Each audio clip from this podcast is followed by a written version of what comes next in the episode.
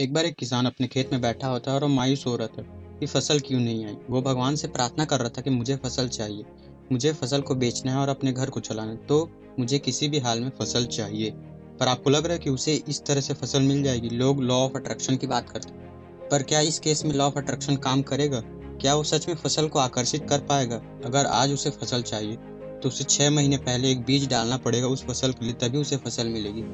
मैं इसे deserving factor बोलता हूँ। आज आपको कामयाबी चाहिए। क्या आप उसे डिजर्व करते हैं? क्या आपने अपने एफर्ट्स अपनी मेहनत की है उस सक्सेस को पाने के लिए? अगर आपको आज बहुत सारा पैसा चाहिए तो कहीं ना कहीं आपको उसका बीज डालना पड़ेगा। अगर आज आपको सिक्स पैक एप्स चाहिए तो आपको रोज प्रैक्टिस करनी पड़ेगी और खाने पीने पर कंट्रोल करना होगा, तभी आप उसको डिजर्व करते हैं।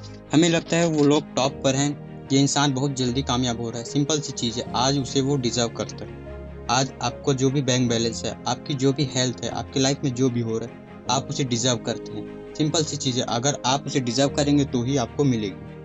ये दुनिया पागल नहीं कि अनडिजर्विंग लोगों को पोजीशन दे दे अनडिजर्विंग लोगों को सक्सेस दे दे। आप अगर डिजर्विंग है, तभी आपको सक्सेस मिलेगी।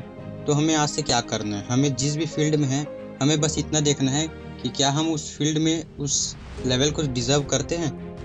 मैं इसे इस तरीके से लेता हूँ। अगर आज आपको वर्ल्ड चैम्पियन बनना है तो आप अपने कॉम्पिटिटर्स को देखें। आज आपको सक्सेसफुल बनना है तो आप अपने कॉम्पिटिटर्स को देखें। हो सकता है आज आप मेहनत नहीं कर रहे, पर वो लोग आज मेहनत कर रहे हैं। इसलिए वो आपसे ज़्यादा डिजर्व करते हैं, ज़्यादा पैसे को डिजर्व करते हैं, ज़्यादा सक्सेस को डिजर्व करते हैं। तो अगर आज से हमें कामयाब होना है तो हमें क्या करना है? हमें सिर्फ़ डिजर्विंग बनना है। इस चीज़ को दिमाग में बैठा लो कि हमें डिजर्विंग बनना है।